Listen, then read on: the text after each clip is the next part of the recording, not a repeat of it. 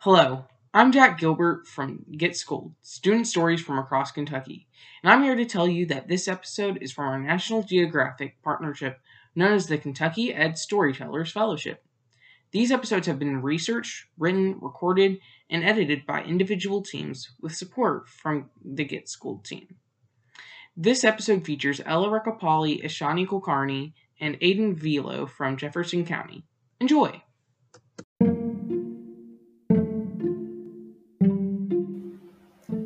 Hi everyone, my name is Aiden Velo and welcome to the Old and Novel podcast. Today, my co-hosts are Ishani Kulkarni and Ella Rekapali.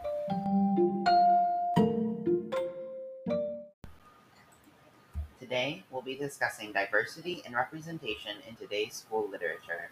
We'll mainly be focused on the education system in Kentucky, as that's where we're all from. And we will be looking at how we might want to consider a refreshing new outlook on how students today can be more invested in reading. We will also be interviewing two English teachers from one of Jefferson County's public schools and asking them about their experiences with diversity and inclusivity within the work they provide in their classrooms. I'm Ella Recapali, and I'm going to be leading our intro discussion for today. So, before I get too far into our questions and our actual discussion, I want to start with a little bit of a disclaimer in that when we talk about um, these beloved classics that we're reading in schools, important, but that they're literary classics for a reason and that they have their own lessons and nuances that they want to teach us. So it's not as much about replacing as adding in other literature where we're seeing more representation. Um, I just wanted to get that out of the way before we started talking about why we do want to incorporate different kinds of literature. Um, just because we're not sending out hate, we are just trying to discuss and educate as to the importance of representation in literature. So let's talk about why it's important. Um, our schools in the US are getting increasingly more diverse, and our literature has not really changed a whole lot in terms of the classics that everybody is going to be reading.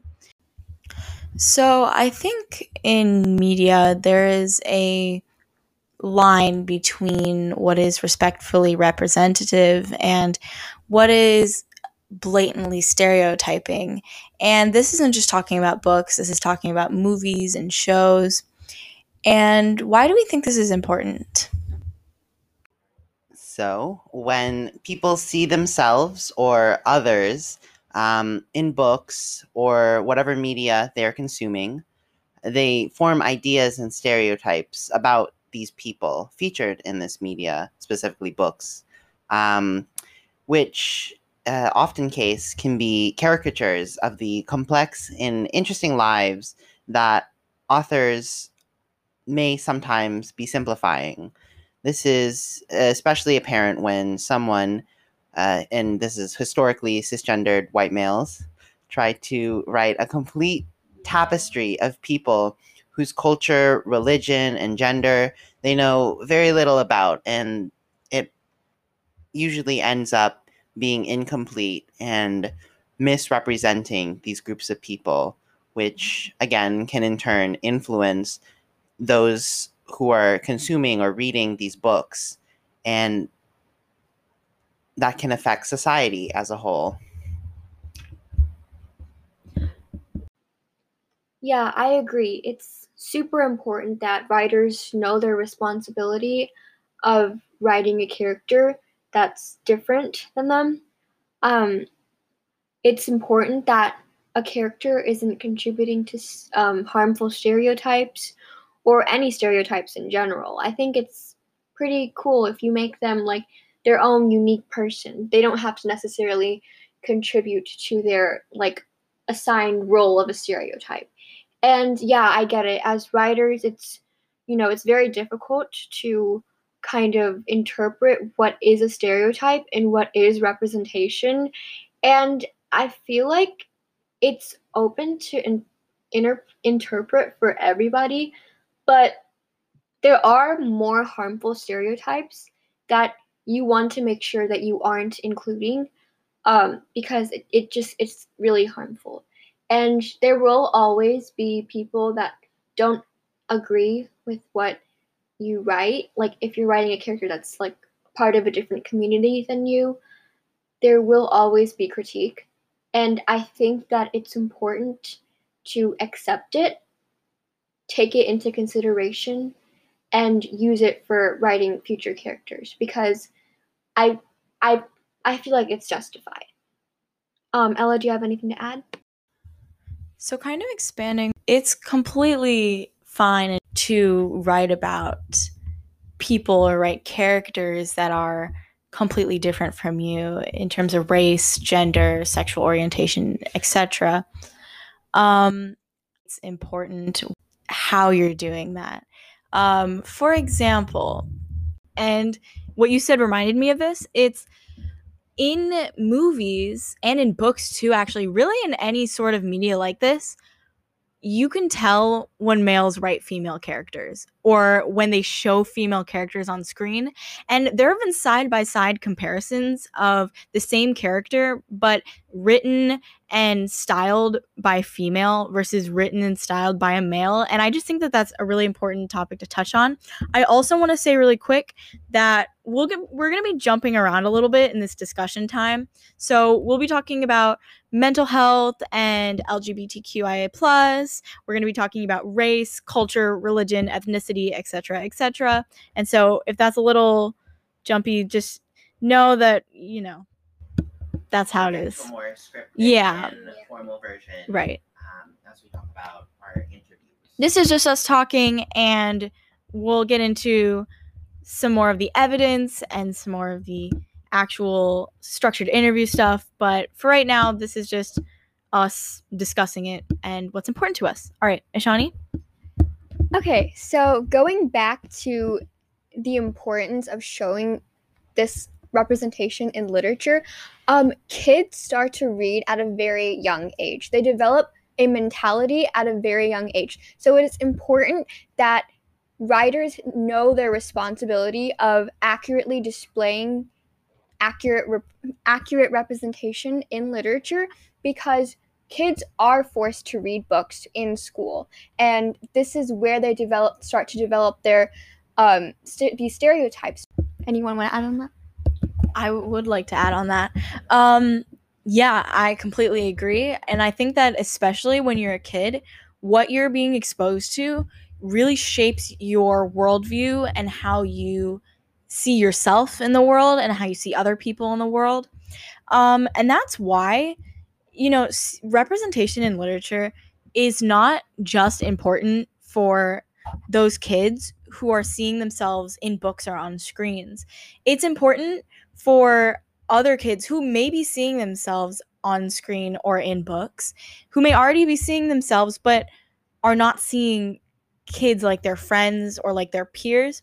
And especially since storytelling is one of the biggest ways we learn empathy and how does my experience differ from yours? And so, you know, when you're only seeing characters that reflect yourself, you're not getting that same kind of learning something about somebody else or somebody else's culture or somebody else's religion.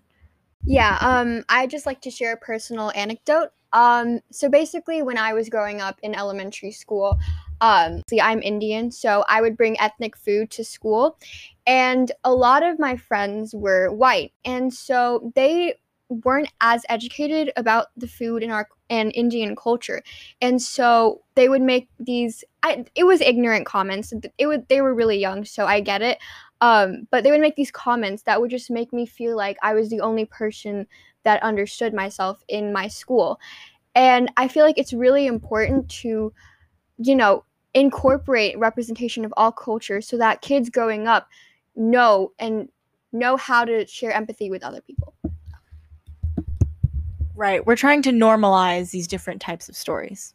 Yeah, um, just on the lines of Ishani's anecdote, I have an anecdote of my own. Um, again, when I was in elementary school, I we had uh, Chinese speaking classes, and there was also a elective for a Chinese club, and people would make again these comments all the time while I was in this club. But my favorite uh, and most memorable moment of that club is when we ordered uh, Americanized Chinese food from a restaurant, uh, a very local restaurant. And it was just egg rolls, noodles, and rice. But these kids, they acted like they've never seen this stuff before. They were afraid to try it. And so I'm saying that the point of all of this is that at a very young age, we're put into this kind of uncreativity where we are not expected to try new things or experience other cultures. And because of that, uh, we grow wary or afraid or afraid of things that we don't know. And over time, uh, even at elementary school, these kids and in general are afraid to try new things. Touching on that, um, I also have a personal anecdote, but in response to what you were saying about like, you know, being kind of scared and hesitant because you just never heard about that or seen that, and that's okay. But I think that you know, we're living in an extremely globalized society right now. And honestly, in recent history, the US has been, you know, a huge mishmash of different cultures and languages and foods. And I think that, especially in 2021, it's expected and required for you to at least not be fully ignorant to different types of people and foods and cultures. Um, and moving on to my personal anecdote, um, I'm half white and half Indian. And I know that I have seen some Indian characters in books that I've read in schools, and I have definitely seen white characters, but I haven't seen myself represented as a mixed kid in these books really at all, to be honest. Um, and I think that there's a whole set of, and so I know for me personally, as someone who really likes to read, um, I had kind of stopped reading for a little while. And it wasn't until I was reintroduced to some of the books that were actually on my parents' shelves that I kind of started taking an interest again in the things I was reading. Um, and for me, that was a lot of like Indian diasporic literature. And this literature touches a lot on themes of self identity and racial identity. And I just thought that that was really important for me as my growth and identity in being mixed in the US. Um, okay, so I want to add something that I also think is really important.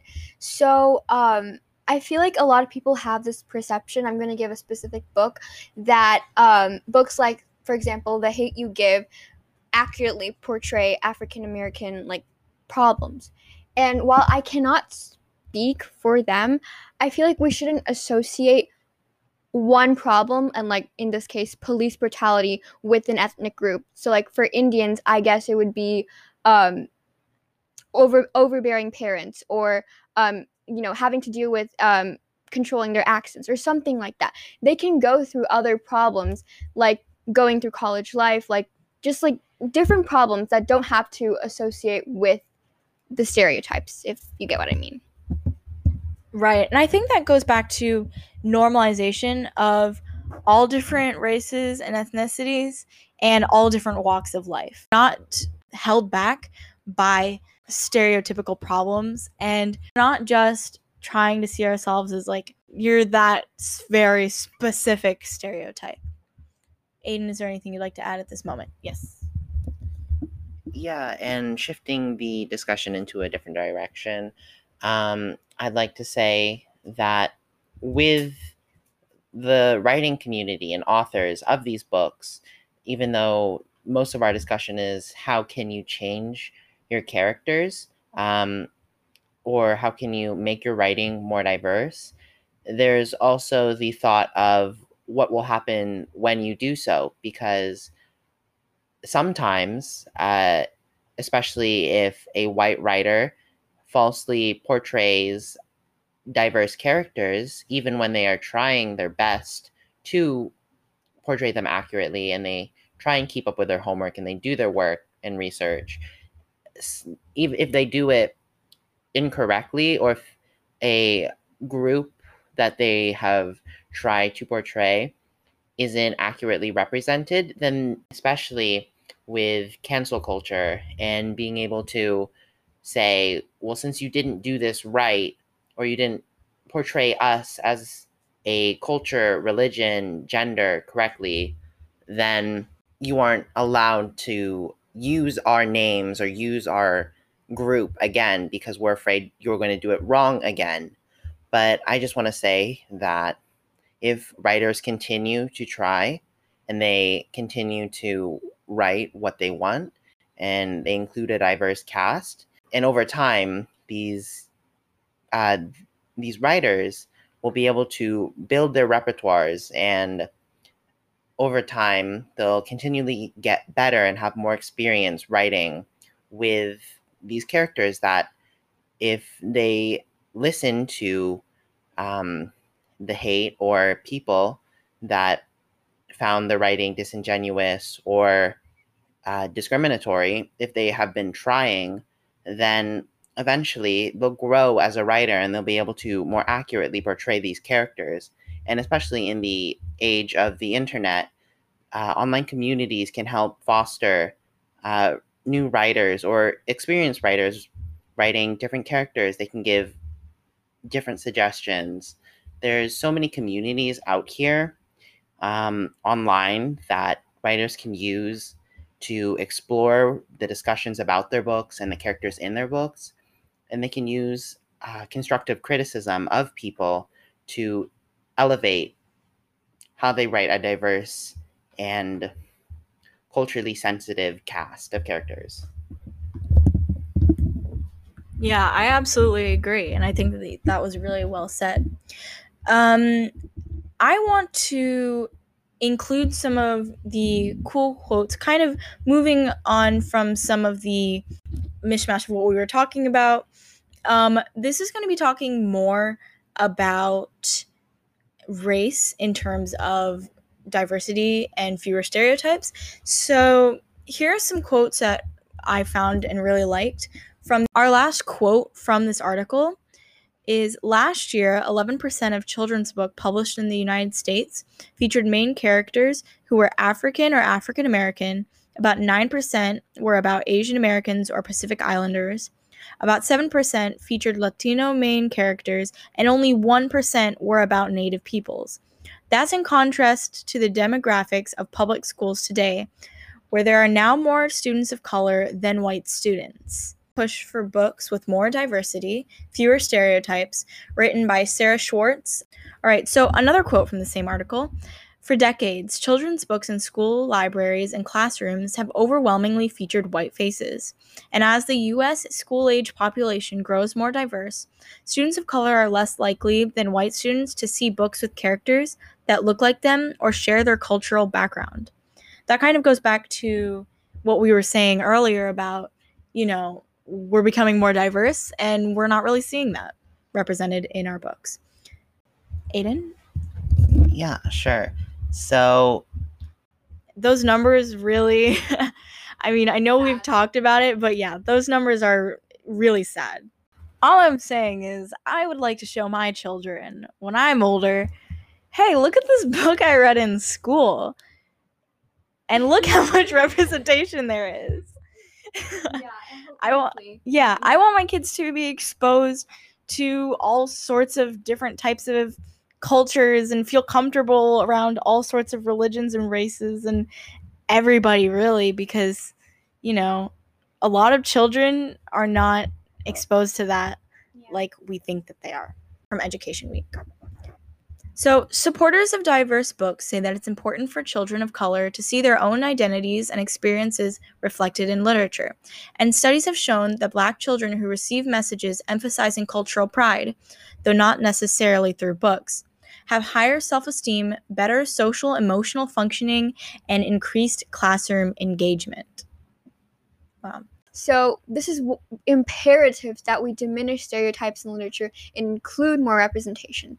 And this is just so that people of color or any of any religion don't feel ashamed of themselves and can freely express who they are. And in the coming generations when they have children, they it would be great to preserve culture. And as the use of english is increasing and you know native languages and other languages are decreasing it's important to preserve these languages. And again um, some people might be ashamed due to lack of representation. I'd like to introduce the um, the thought that students and teachers they're the ones consuming these books and they're the ones being affected by whatever the writers write and so sometimes people um, diverse our society as it is today which is experience or haven't had the conversation of race ethnicity stereotypes I think that it should be mandatory in schools. Students and teachers in the classrooms are afraid to talk about these difficult discussions like race, ethnicity, gender, identity, because they haven't done it before or they haven't been introduced to those topics in their life. But I think that's the purpose of school to give these students a chance to experience new things and to help them be per- more prepared for and even if they haven't had too much because of how important it is and how much it's stressed in today's culture and especially teachers they need they may not have experience if they have been teaching for years upon years on years. And we'll cover this more in our interview discussion but they i i believe they should take the leap. They should persevere as teachers and as leaders of our youth, they need to do what we all need to do as a society uh, in order to change our longstanding beliefs, our culture, and our society and our world from the ground up. Ishani. and because teachers play such an important role in our society, teaching kids and for us teaching high schoolers, then what they're doing is we're trying to change Okay, um, so I just wanted to include a quote that I found. Um, it was also from no, it was from um, Harvard News. Um, it says, "It's a mistake to think having the books gives people the tool to teach the books," which basically means that having books that have accurate representation doesn't necessarily mean that a teacher will have the ability to properly kind of execute it to the class, which is why I feel like diverse literature should be included in teachers' training so they don't p- feel confused, unprepared, or uncomfortable when teaching about a situation in a book so they don't shy away. Ella? Yes. We understand that like a lot of issues like this this is systemic. This is not something that's going to be fixed overnight. We're just talking about it. And that teacher training and even like really getting books into schools takes a really long time. And so i just want to put that out there. And that's the double standard that we're trying to move past. So we're going to wrap up our discussion for right now and we're going to be moving into some of our own research that we conducted when we were asking students in Kentucky how they felt about this issue and how they felt about the literature they've been reading in schools. Okay, so we put out a survey several weeks ago, and as of now, we have 28 responses from mainly students in Jefferson County, uh, mainly girls, and with a light spreading of race, gender, and age. Now, what does this show? So, there was a question in our survey that asked the respondents about how connected they felt with the books they were reading. And the most common responses were relatively connected, on a scale of 1 to 10, they mainly picked 7 to 8. Uh, and there was the second highest was the absolute opposite of the spectrum, being very uh, disconnected, which was mainly twos and threes. Now, one interesting note was that very few people that took our survey chose the extremes of being completely connected or disconnected from books, which I think shows how people are willing to change their perspectives. So, I guess now we'll open up the discussion to anyone have any responses that they found that stuck out to them or that they found interesting. Yep, Ishani. Um, so we asked a question if you've ever been disinterested or disconnected, uh, what books made you feel this way?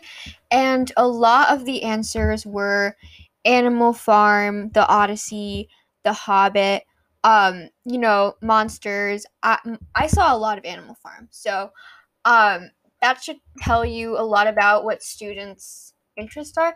Um, Animal Farm, if you don't know, it's focused a little bit on polit- a little bit political, and I feel like It's an allegory, right? yeah, it's an allegory. So- yeah, and um, yeah. So I feel like those types of books don't really spark any interest in students' mind, and they don't stimulate anything. So I feel like we should replace them with more interesting, more relevant books.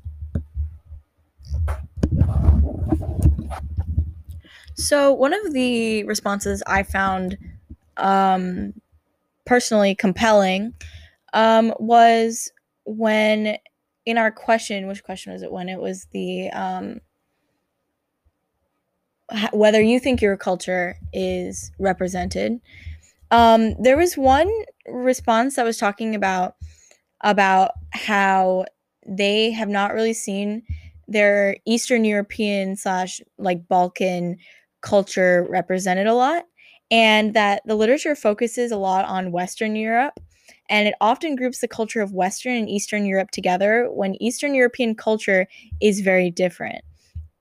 Um, it also says most Balkan nations are underdeveloped countries with a relatively low standard of living. The Balkan culture is more similar to that of the Islamic world. However, textbooks tend to group it with Western Europe, which I think is really cool because I think even now we're like not even like thinking about that too much in terms of like, you know, grouping different countries and nations together. Okay, another response that stuck out to me is um, was answering this question: if you've ever been disinterested or disconnected in any books, what books made you feel this way?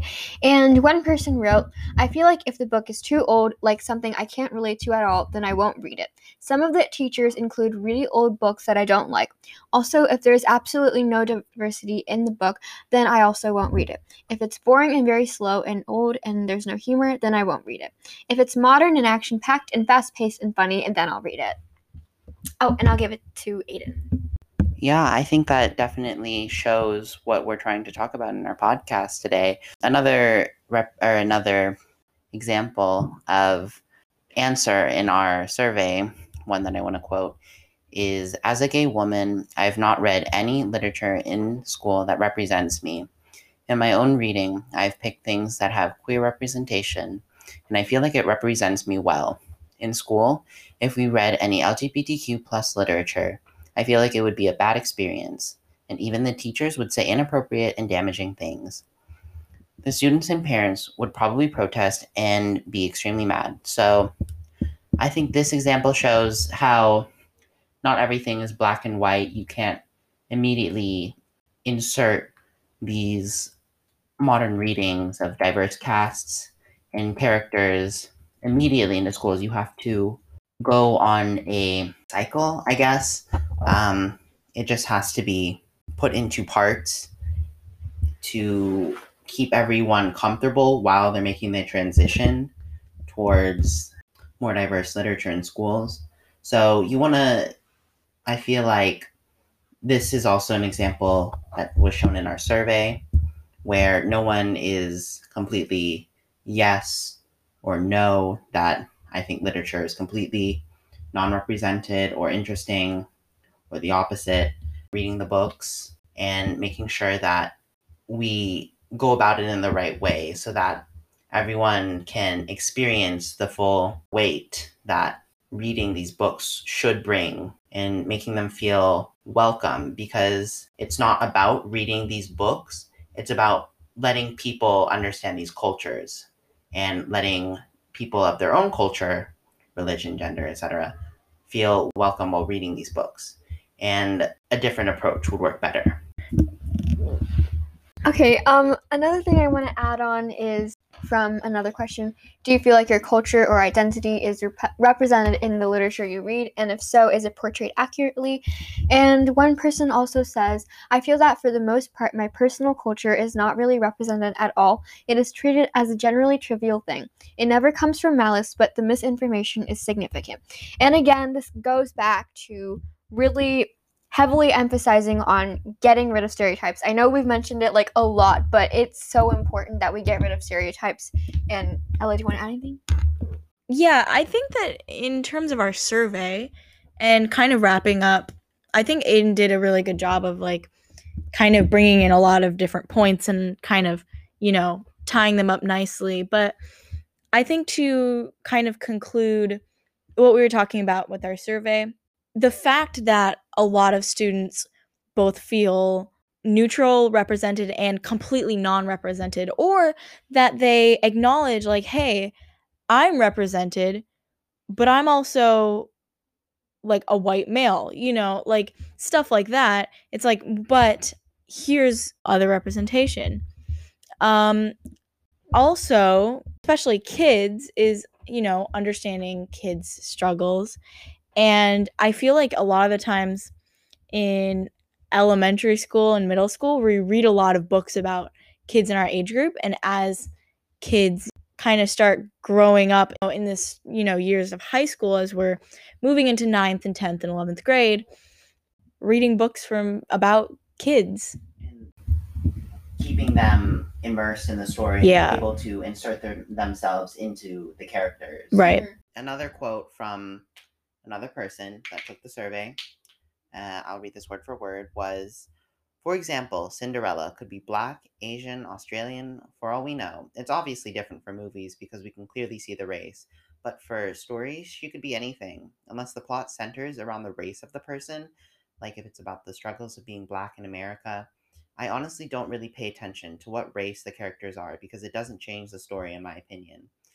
So, as a response to this, I think this is definitely a, a amazing point that's brought up kudos to the respondees. I think that it's really important to know that whatever someone's struggle is, it doesn't have to be a defining point in their character or as a person, just in the real world, not in stories.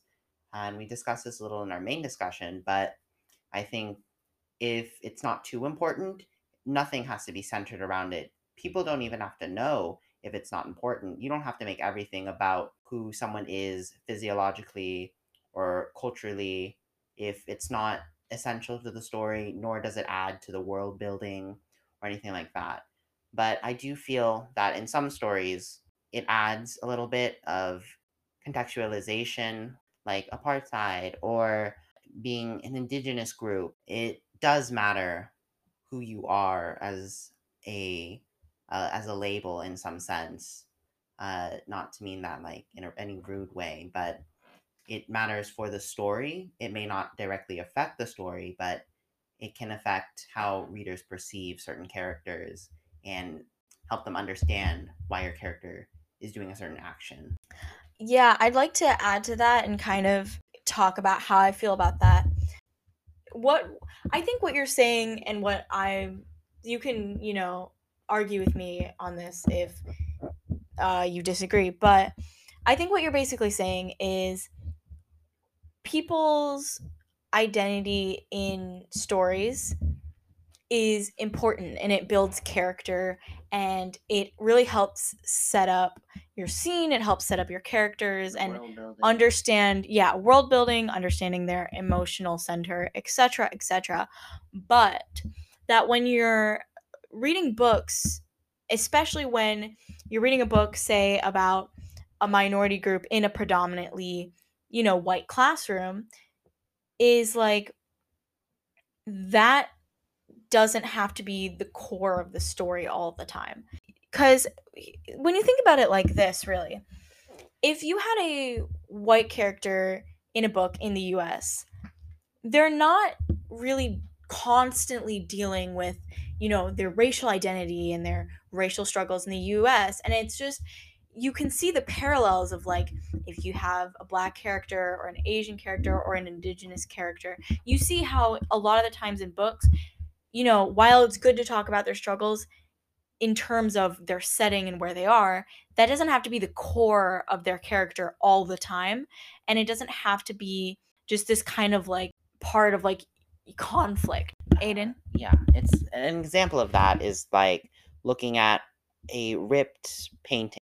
You look at each of the individual pieces, you only see a part of that person. But when you put them all together, it becomes more complete, more complex, and you can see the full picture without being only drawn towards one part. And with that, I think that the base, the standard for characters in writing for basically forever, um, or at least for the until in America for the past couple of hundred years, was a straight white man. I mean, there is no getting around that unless defined otherwise by the author. Unless we're talking about straight white women. And in that case. Well, yes, but Yeah. if those are like additives to every character, you have to say that, or else the reader will assume that it's a straight white man, which there's nothing wrong with that per se, but you gotta think you want some other types of people in your writing. Um, okay, so this basically just goes back to the topic of storytelling. Like, for example, um, let's say a person in India, a student in India, is reading about a character that's also Indian but is living in the United States. They wouldn't want to read about, you know, the constant struggle of getting picked on their accent or getting picked on being smart or something along the lines of that. They would want to know how this Indian character is living their life in a completely different country, in around surrounded by completely different people. Hello. Right. Themes of Indian diasporic literature, like we were talking about earlier. So, yeah, I think our survey responses were really interesting. And I kind of liked hearing other students in our area that wasn't our just ourselves like hey i don't really feel like we're represented but like why don't we talk to some other kids because there's you know articles written by adults about how the books that we have in schools aren't enough and then there's our own opinions but i think that looking at that was really interesting and we're going to be segueing actually speaking of looking into our different lenses and talking to different people we're going to be soon talking to two teachers at Jefferson County Public Schools. We have two English teachers. So, yeah, we're going to be interviewing a couple of teachers from DuPont Manual High School about their life as an English teacher and their thoughts about our topic and representation within today's classroom literature. Good afternoon, Ms. Slagle and Ms. Brennan. My name is Ashani Kulkarni, and me and my two partners, Aiden Bilo and Ella Kapali, are creating this podcast to advocate for more relevant and representative literature in Kentucky schools. We're going to ask some questions about where you stand on this topic and your opinions and experiences as English teachers teaching at DuPont Manual High School. So, first off, introduce yourselves. What's your education background? How long have you been teaching? And anything else you may want to share with us. Well, I'll go first since I am at the beginning of the alphabet. Um, my name is Martha Brennan. I teach ninth grade English at DuPont, DuPont Manual High School. I've been teaching for 16 and a half years, and I have a uh, BA in English and an MA in English, and of course, the teaching certification. My name is Becky Slagle. I also teach freshman English at Manual High School. That I will begin my 26th year of teaching in the fall. And um, I have I majored in both French and English, so I have two BAs in French and English, and then I have a master's in English and then, um, a master's that was to get my teaching certificate as well. So, and I have a certification in um, ESL that um, I appreciate about myself as well. So that's that's what you got. That's really really cool. um, okay, um, now we're gonna go into some more direct questions about um, how you teaching. Um, how you how do you decide what books or readings to assign to your students? Are they a part of a specific curriculum, or do you pick and assign them? Anyone can go. Miss Brennan. Yeah. Okay. Well, I whatever Miss Slagle tells me to teach, I teach. So, no, so no, really, it's kind of a combination. Like the district lays out certain things that they want you to teach, but they don't mandate that. And so, but it it does give you some ideas because of course across our district we have all sorts of schools. So just because Moore is teaching one thing, does that mean Manual should teach that too? So um, and lately here, and I guess every year, try to pick some kind of umbrella theme that all our literature can fall under. So um, that's pretty much how I look at it. And it depends on the kids too. Like we have a group of ninth graders coming in that maybe not be ready for certain materials as previous ninth graders were. So it's it's in this case coming up, it's going to be a, a wait and see. A lot of it's going to be wait and see. Sometimes we have so manual has a book room and we have a list of books um, you know that these are these are the books that are available and these are the books that freshman teachers can choose from these are the books that sophomore teachers can and there's there's very little overlap in that. Some grades have a lot of books and some grades don't have very many books. And so like miss brennan and i might say you know we really think that this book might be a good book for freshmen to read. So we double check those lists and we we might talk to other English teachers about, you know, we don't, because you don't want to step on a junior teacher's toes if you're a freshman teacher and read what they're going to, you know, what they have planned for you all to read in 11th grade as a ninth grade. So there's kind of some compromising that goes on. Um, and I guess the other thing, maybe sometimes it's a budget choice. Some schools in the district don't have lots of book money to buy brand new, you know, if a book comes out that's really kind of like a couple years ago, the um, prequel to To Kill a Mockingbird was published. Lots of schools jumped on that bandwagon to read that book as a kind of a parallel book to To Kill a Mockingbird. And um, so if you have the that that's handy. And I'm not manual um, has lots of choices in the book room, but interestingly enough, there's there's kind of a tight little list of books that that lots of teachers read each year. Um, so I'll be the one asking the next question. And so this one's a pretty easy one, but what what are your favorite books? Okay. Well, I, my favorite book of all time to both read with students, to teach, and probably I feel like has had a, an influence on my life is To Kill a Mockingbird. Uh, it's just such a well written book, and it's a great story, and there's hidden things in there like you could teach you could teach it in eighth grade you could teach it all through eighth grade through 12th grade i think and find something different. Another book though that has really um, because i've taught it to juniors a lot and that's the bluest eye and the more i go back to that book the more i can appreciate that book as well by toni morrison so. Yeah, so funny i my um, high school like my essay to get into college was about to kill a mockingbird so i have long loved to kill a mockingbird forever. Um, and i reread the saw this summer. So I, but I, I um, took an 18th century literature um, class when I was in college. So there's a book called Middlemarch. It is the most like, it is like this huge, thick, gross book where the narrator kind of talks about just like things that she sees and she looks out her window. Mm-hmm. I never teach that book to any mm-hmm. people ever, but the narrator's voice in that book is one of my favorite um, voices. So I have read that book many times, but kind of it's a book you kind of get lost in the language. It doesn't have nearly as much plot as but but again, I would never teach that book. I, I really like teaching. I like teaching To Kill a Mockingbird, although there's a couple of chapters in there that kids kind of roll their eyes at a little bit. I really like teaching the book um, of Mice and Men to kids because you kind of want kids to like like the book and, and sometimes it's really exciting to teach a book that you know that kids are going to love once they fit like to kill a mockingbird Mhm. is a book that you're just like oh if you just hang on you're going to love the way that book ends um bluest eye is has but of mice and men is a good one Mhm. i mean, I, there, uh, I taught a book i'll save this for the anecdotes i was going to say Okay. something it's a more of an anecdote I'll say. Okay. Yeah, all the books that you mentioned, um, I think we went over them this year in our English class and um, Mhm. class, and they all were pretty interesting. The excerpts that you guys picked out. So I like like how you guys have experiences, and each year you kind of um, take that experience and you take it into consideration consideration of what new ninth graders would like. And yeah, I've Yeah. read To Kill a I took Mockingbird. it in one of my graduate courses, though, this professor, I thought she was silly at, at the time, but she said, don't ever teach your favorite book to, or your fa- favorite poem to a class, because inevitably some kid like in the back is going to be like, this sucks. We hate this poem.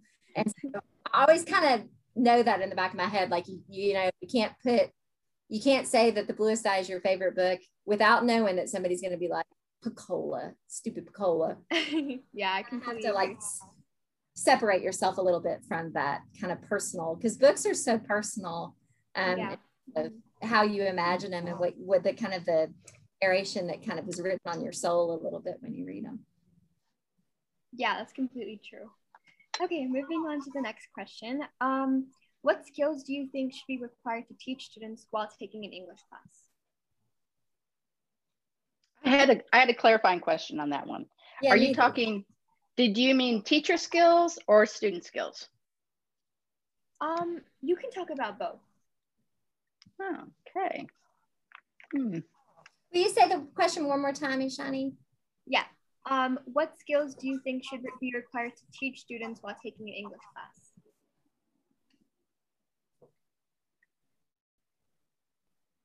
Well, I obviously kind of just a basic ability to read. And then I think it's the teacher's job to figure out what skills, what reading skills that student has, and teach them other reading skills to deepen their level of reading.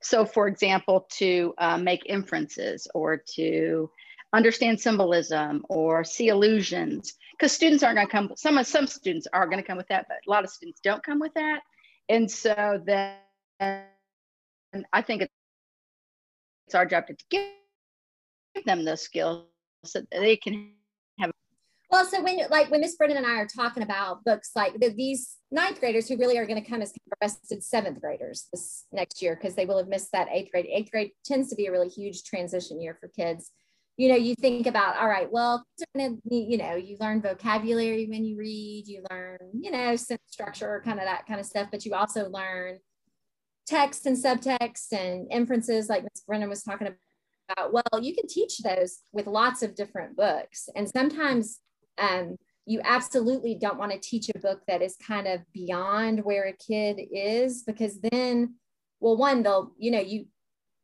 they'll ruin the book for you because you're just like, oh, they're not ready to get, they don't get Hamlet's struggle.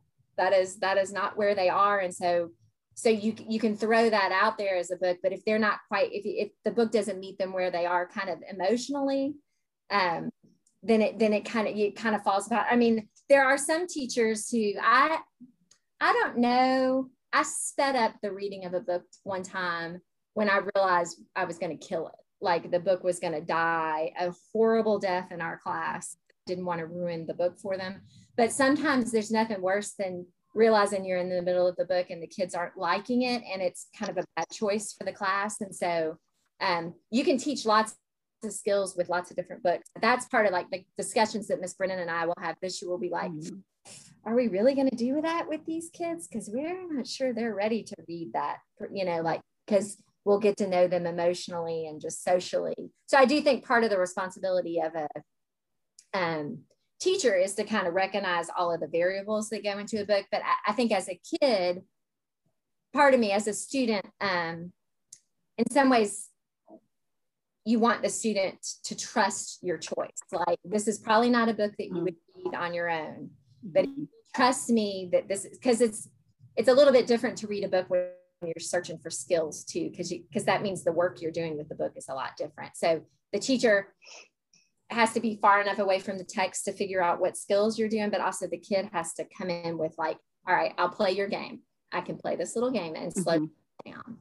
Um, yeah, so I think there has to be like a compromise with the teacher and the students. Like the student has to be like willing to go into this and be willing to keep an open mind about um, everything that's open to interpret. And then the teacher has to also think about books that would capture a student's attention. And I think that's a well, really and theoretically, you could read. I mean, you could read the same book for an entire school year, you know, and just get really because there are, you know, if you're an English major in college, well, Miss Brennan and I went to a master's program where people would read one book for a, you know, six week and just really like get really, really intense kind of in discussion and, and so you can, I mean, there are some schools of thought that say, you know, the fewer text you read, you just go deep or, um, you know, the, and you know, there's a whole debate about whether, well, if y'all are reading that at Mazik, should we really read that at Manual again? Um, mm-hmm. Thought is maybe it's okay to read something twice and do it, you know, it can be a totally different experience or mm-hmm. all that. Yeah. And then now freshmen, freshmen at Manual, when they come or ninth graders come, they are much more willing to read, I think, than, than my juniors were.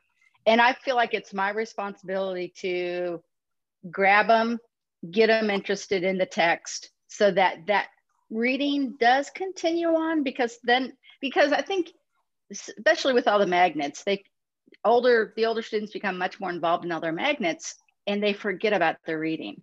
So um, I'm hoping as a ninth grade teacher that maybe can still I can instill in them some love of that reading and understanding of that study.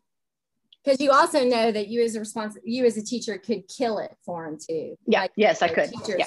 kill that, like blow that game mm-hmm. if you want to. Reading is kind of a yeah, it, it can really go both ways. So you, mm-hmm. you feel that as freshmen, like, oh, I don't want to, don't mm-hmm. that's going to ruin their love for reading. Yeah. Yeah. For a lot of people, reading is an escape. And like, I feel like there's some pressure on you guys to like make sure that it doesn't become like an assignment or like work. Yeah. But then that's the, that's the deal is that our, yeah. our job is to walk you through reading as an assignment. It is, yeah. it's the study of mm-hmm. literature and writing rather than the, if enjoyment comes out of it, that's great. But really, it's almost like, okay, we study history, we study science. Well, we study literature. Yeah. that's what well, we do. So teaching, yeah. so the grade that you teach is really important because when you're teaching juniors and seniors, um, you're able, because the kids, the students are a little bit more sophisticated if they're hanging in with you, then you can step back a little bit. Um, you know, like Ella, are you a freshman as well? Yeah, and sorry for being. Oh no, no, it's fine. I was okay. But you know, like reading Animal Farm, we didn't quite in our classes get to the point of like stepping back and being able to say, look at those chapter titles of you know of I don't know Animal Farm, or look at let's look at the first paragraph of that and really do like the writerly analysis of Animal Farm that you might do in an upper level. Mm-hmm. So you kind of you know, mitigate the difficulty of the analysis based on kind of the experience of the student. And freshmen, lots of freshmen at Manual are coming. I mean, there are some students at Manual who, through no fault of their own, have not ever read a, a book as a student. Um, they just haven't. Yeah. Schools don't prioritize, you know, complete texts. So it just it just really depends on middle school experience and stuff. Yeah, I think um, to add in there, like what you were talking about, like freshman and like um as an assignment like personally like uh i'm don't know if i'm homeschooled and i just came on here so probably haven't talked about you know. But and so a lot of the reading assignments and like a lot of the reading that i do is like um kind of pure, purely based on like the kind of literature that i want to read. So like in the winter i was reading a lot of philosophy and i was reading a lot of right now i'm reading a lot of memoirs and so it kind of like that for someone who already is really interested in reading is like it's kind of easy for me to guide myself whereas someone who might not already be interested in that kind of, you know, finding your own literature, like that might be more difficult. And that's where teachers have a really important job of like, you know, here's different types of literature and like here's like what we're learning from it. So yeah, I think there's like different aspects to consider there too. So the next question is, so as we all know, literature from the oldest civilizations to the 20th century are all very important with many nuances and lessons to explore. But since culture, language, and people change drastically over time, how would you propose to make outdated books more relevant to today's audience? Would you like me to go first, Ms. Slagle? You can, or I can. I, okay. I have an okay. answer. You do. I feel like this is a, a really important question because it gets to the heart of where we are as a society right now. And um, it's, I think, relevant to today's audience, but relevant to today's uh, events, what's going on. So, like, we can take, so this is my plan. So, you know how you, you guys, how we did Hamilton? Okay, so I really, I, I don't even like musicals, but I really loved this Hamilton. I loved the story, the poetry in it, all that stuff. So I'm like, next year, that's it. I'm teaching Hamilton full on. Okay. But I'm going to teach Hamilton as a tragic um, hero. Okay. And that comes from Aristotle. So if we go way back to Aristotle, we start with Oedipus Rex. And so I, this summer, I researched and I thought, oh, I found a, a um, what is it, a graphic graphic novel of Oedipus Rex. So I'm gonna so I'm gonna copy that, make copies, okay? And then so we're Even gonna though it's a sophomore text, it's a sophomore text. Is it? I don't care. I don't care. Cycle. I don't care. Okay, so so I am there. They don't. Nobody teaches it. Cycle. Who teaches it? Drama teaches it.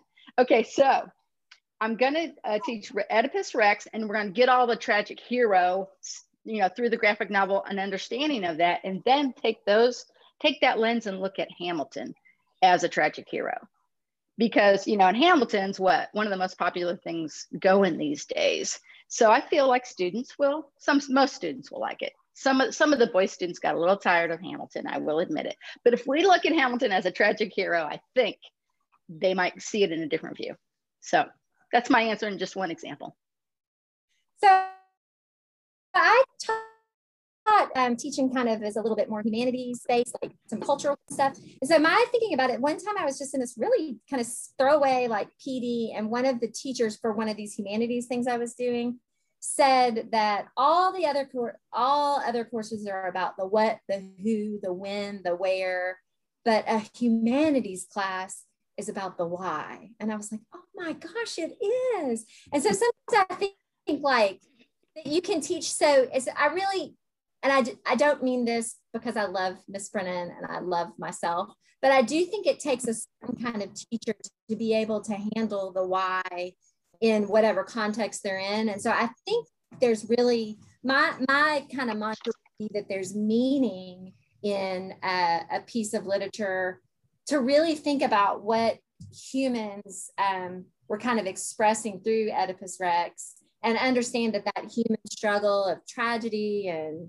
good like good lord i love my mother whatever's going on in oedipus rex is really something that people struggle with anytime. I don't think i think one of the problems that people get into there's a school in our district whose running rule in the english department is that they have to read um, one book every six weeks and oops sorry in every single english class and it has it is from a very very very archaic list of um, authors and so i do think you have to have a little bit of conversation about yourself when you're talking about like aristotle eh, oedipus rex like does this still have merit? Is this the best piece of literature that we can pick to do this? And that's not to say throw everything out because it wasn't written in you know 2005 but it is to say to have a have a bit of a conversation with yourself about like let's look at to kill a mockingbird. Is to kill a mockingbird there's some challenges with to, to kill a mockingbird but is it still a beautiful piece of literature? And if it is then we can we can manage that. But if it's not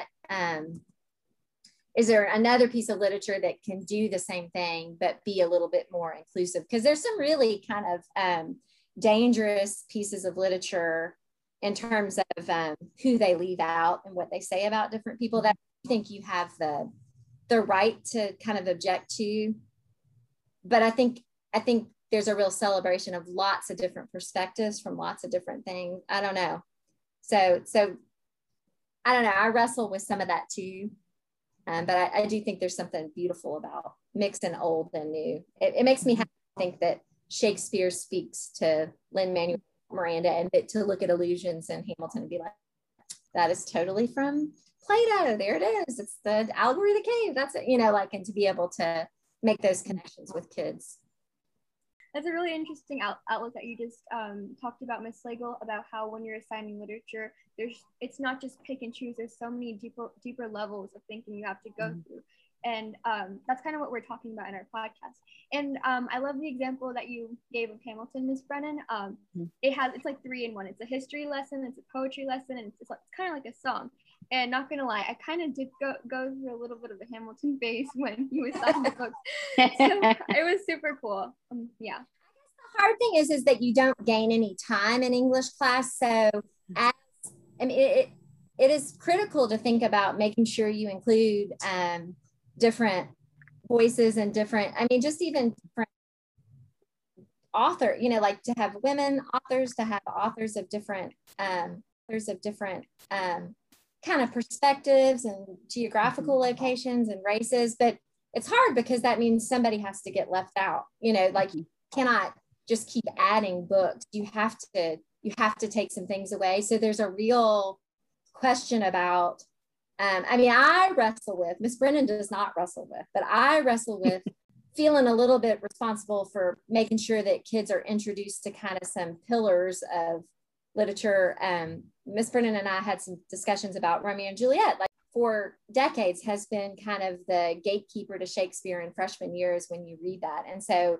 and it and it's about suicide and it's not really particularly act four. You should just like edit it all out. Like it's not particularly his best play, but it kind of meets freshmen where they are because it's a little bit more simplistic and predictable. And so it's a it at the same time you have a responsibility because I've and Brennan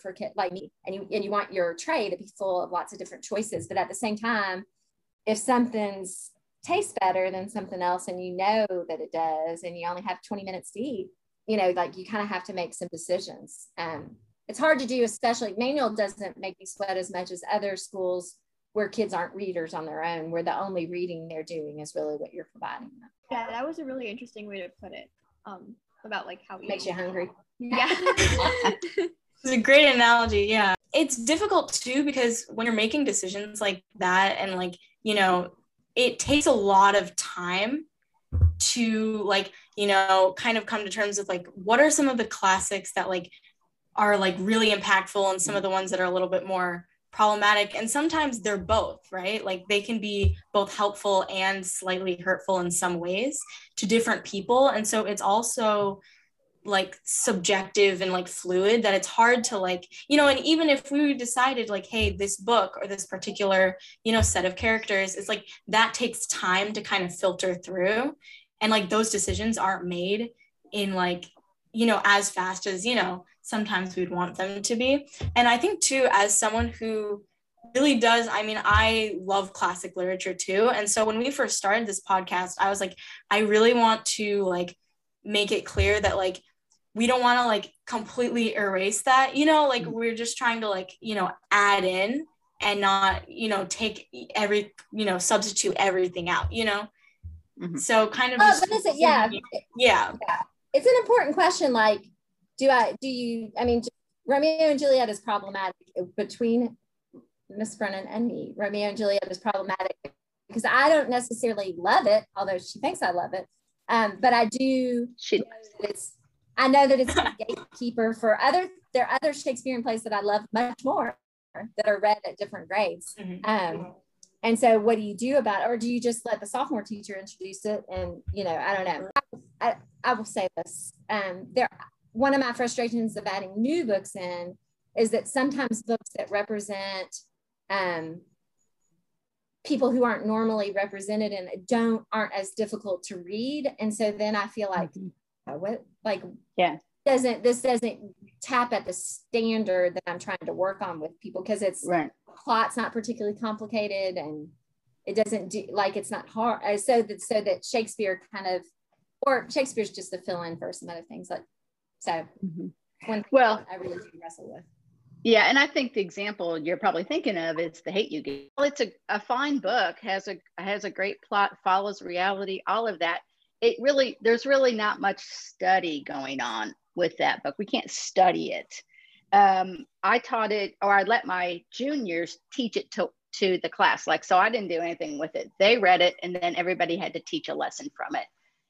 And that was more about teaching for them Presenting, about yeah. yes presenting and all that kind of stuff so so it worked in that situation but i wouldn't teach it i wouldn't teach Well, so Miss. Brennan and I read, um, you know, we had an English class going on, but we also had this book club going on all year. And I, I was very satisfied. Well, it also allowed people to get to know each other. You know, the online thing was hard. And so people to get to know each other more just on a chit chatty kind of way. But I was fine reading I Hate You Give in a book club. But I, I had Miss Brennan several times like, I just don't see that. You know, I'm planning this out as a teacher and I know I need to do this A, B, and C to get them to have these skills to be ready for sophomore, you know, to kind of scaffold it up. Like if this Mhm.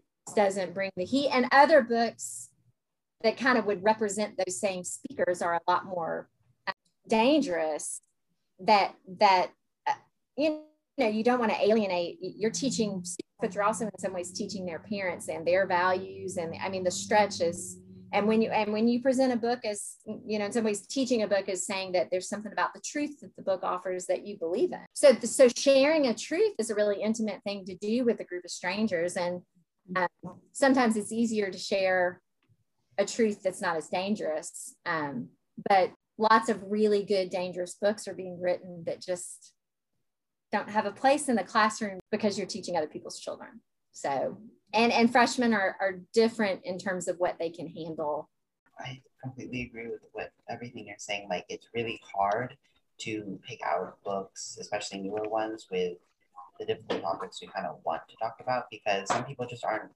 uh, able to handle that, uh, especially at younger ages, and maybe they're not able to fully comprehend, or maybe as teachers, um, you have to deal with like their parents or someone that doesn't want them to read this kind of stuff.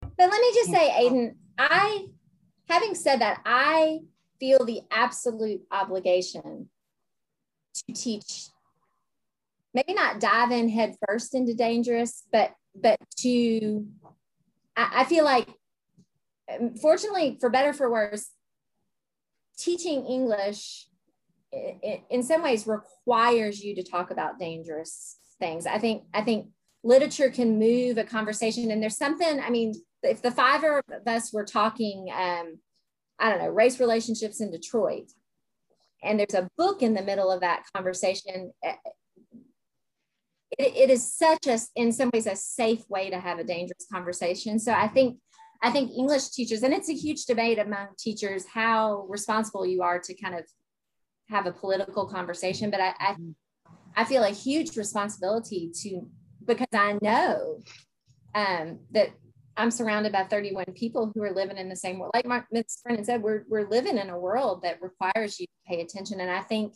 if you just hide underneath, um, you know, and read Tale of Two Cities or whatever you're reading, I, I think you're really missing an opportunity, but also kind of missing a responsibility that you have to to do that. I, I think you read the most dangerous book at the end of the year.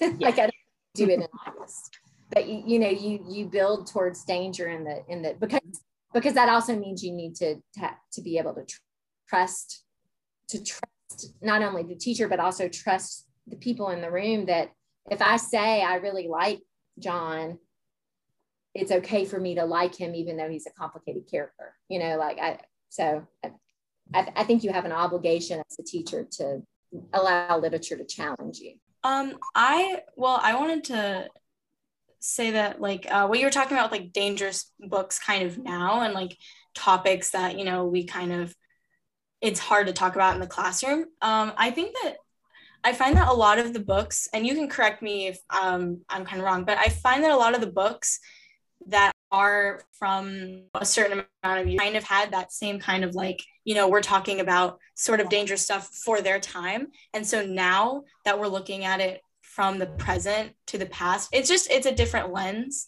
as we know it's a different perspective.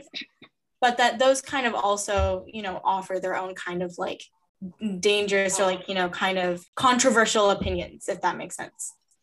Um i also had a question kind of just for myself. Um I don't know if either of you have taught outside of Louisville and of Kentucky, outside of Kentucky, but you were kind of talking about when you're teaching your classroom, you're also teaching like their parents and their families, and that it kind of goes out, you know, beyond just the kids in your classroom. Um, and I know that like our location here is kind of pretty specific to here because in Louisville, we're kind of like in this like little liberal bubble, but then we also live in Kentucky. Have you found that that has affected how you're like how you're reaching your kids and your kids' families. Does that make sense? Mm-hmm. I feel like more that more at Manual than any other school I've taught at, including I taught a semester at Nelson County. Um, the parents are much more involved. Maybe that's the word I'm looking for, and want to have a say in what not every parent either okay? Usually there's uh what do how many a year? I'd say five five to ten or something. Yeah that might come out with why, why are you reading that book? Why what kind of standards are you covering with that? That kind of thing. Um, and i think it's because i think it's a big jump from eighth grade to ninth grade. And we our job as ninth grade teachers are to bring in some of that dangerous literature now and and have hopefully um, have parents trust us that we are the professionals and we know how to deal with that literature that's still scary though for some parents and i get it so um, yeah there's been kind of some what would you call them miss Slagle? um, conflicts i guess when you're teaching somebody who's not your own child mm-hmm.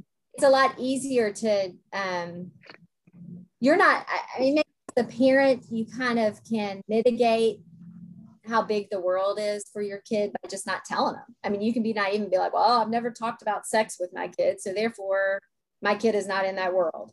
And so all of a sudden, you, and I, I think as a parent, you think you might be in control of that. But as a teacher, you don't really feel that responsibility for that kid. Your responsibility is kind of like you are in the world. And so, therefore, because you're in this world, these are the variables that are part of that world. And I didn't make this book up, but I find value in it. So we're going to talk about that. Oops. And yes, there's violence and there's sex and there's, um, you know, language conflict and language and and but but we are we are all in the world and and so i think it seems like with freshman year especially there's a the jump is that parent is not quite ready to have have some expose their child to that even though the child typically is in the world you know it's mm-hmm. it's it's just the idea so so um i don't know that that seems yeah but i think you're right like at manual there does seem to be if a parent is up in arms it is about the content really not even the specific content mm-hmm. just kind of the generic why are you talking about this book that has this particular Mm-hmm. And so there are plans in place, you know. But I mean, our English department has a statement that we all put in our syllabi about, um, you know, that we feel it's we feel it's important to talk about, um, you know, things that go on in the world, and we feel like we have a responsibility to do that, and it's a safe place to do it. So some of our poems and books and texts will, you know, contain language and situations that are where it is. Um, yeah. So um, I guess yeah, it's hard for someone to take the first or watch your um, or watch your child take like the first steps like mm-hmm. officially, uh, and with that comes a lot of interesting responsibility as teachers trying to give all your students a chance to experience uh, a glimpse of the real world while also trying to kind of balance that with uh, parents who may want to protect their kids. And um, Ms. Slagle, earlier you were talking about introducing um, your students to political responsibility. And that kind of sections off into our next question, which is uh, do you feel that specifically as English teachers, do you have uh, a responsibility to your students or a job you want to fulfill for them or teach them before they graduate? Go ahead, Ms. Slagle. Um, well, I was just sitting. Okay, now I see it. I was just sitting my brother. I'm at the beach here, and my brother is here with me. And I was just talking about with just like a couple hours ago with my brother about feeling like I got ripped off as a student. That some people just didn't tell me. Uh, it was more of a social studies question, but that some people just didn't. It was not that I was like um, like not educated, but that there was this whole kind of narrative, uh, like historical narrative that was given to me, and nobody ever told me like because because we made this choice here here were the you know like the fallout of that, like here are the things that happened because this is the way American history worked, and it was more complicated than that. He went to a law school and they're having a debate about it's called Washington and Lee, and they're having a debate about whether to change that university's name, and so that's what it was about. But I so I'm hesitant. I don't think every you know, can you say that a character is like a bad character and I think they're the hero of the story? Could a kid be wrong? To answer your question, Aiden, I think I feel a responsibility for a kid to come out of a class like sitting in the middle of what they're learning so that they have a voice and that they have some, like we talked about in English, some agency to choose and make their own, own choices. But and and the literature comes in that because I think it gives them kind of like a you know a framework to kind of offer their opinions on but i also think it, it bolsters who they are a little bit. Like if you can have boxer in your pocket as a character that you recognize and you kind of are familiar with you can it kind of gives you some anecdotal kind of power. But i so i guess i want kids to leave as critical thinkers and and not necessarily parrots of me although i would love for somebody to think that boxer's heroic and um you know, think that pigs are pigs and recognize the same pigs in the world that I recognize, you know, but I don't know, Miss Brennan, what do you think? You want kids to walk out? Yeah, I would agree with you totally that I, I don't want them to agree with me, and I certainly don't want them to take away uh, any of my ideas on life and politics and the worlds around us. But instead, I want them to be able to, yeah, have their own agency about it and it wasn't because they agreed with me at all. It was because they could actually you know set forth an argument defend it with evidence do all that kind of stuff. And that's that's the critical thinking piece that i want students to graduate with.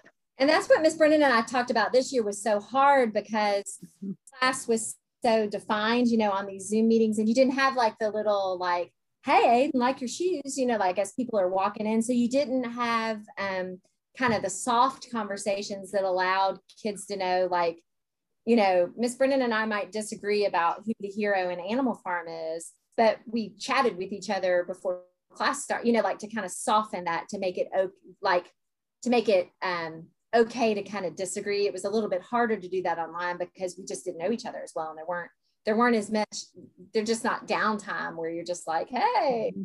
i'll do this weekend that kind of mm-hmm. stuff went away I think that um what we are saying with like, you know, you're talking about the characters of Animal Animal Farm and like, you know, I might not agree with this and that and like, you know, leaving as critical thinkers. And I think like a part of that and especially a part of like reading literature too in that way. And that can kind of tie into something Miss Brennan was saying earlier is like the kind of empathy that comes with like, you know, I know this character did something wrong, but like there's just something about the way the story was presented. And I think it was really interesting what you were saying about the Hamilton thing and like kind of painting Hamilton as kind of like, you know, like we're going to look at it from this way, you know, as he's kind of mm-hmm. like this like tragic hero.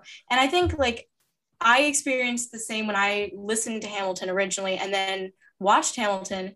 I kind of experienced that same like, you know, wow, like, you know, Aaron Burr like did all this like stuff. And then actually he, in real life, he did some pretty like, you know, he did some pretty crazy things in real life too, you know, before and after Hamilton was dead. But, you know, in the musical, it's like you he's painted as this villain, but also, you know, mm-hmm. he has his own parts where you're like, you feel so much empathy for this character mm-hmm. that you see him as a bad guy and you know it's like oh i'm the bad guy but you just you know it's written as so well as like you know just trying to show the different kind of sides to those characters and like hey hamilton's like the main you know, he's the main character, but he wasn't always great all the time either, you know? Well, so you it's just like, want, yeah, you just want Yeah. students to hang on enough in the conversation to get that, to get that you can have two opposing, uh, and they can have my one of my proudest moments at Manual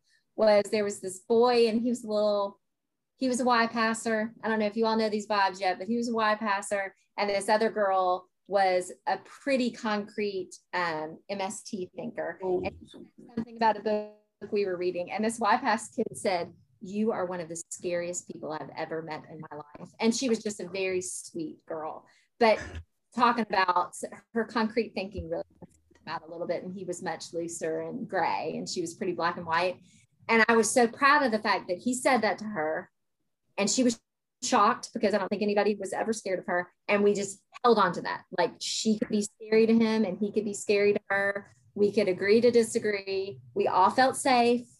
We finished the book and we, you know, everybody learned something about themselves and we kind of moved forward. So I think that's the beauty of kind of what you want to happen is that all of these truths that we can hold, there's some shared truth.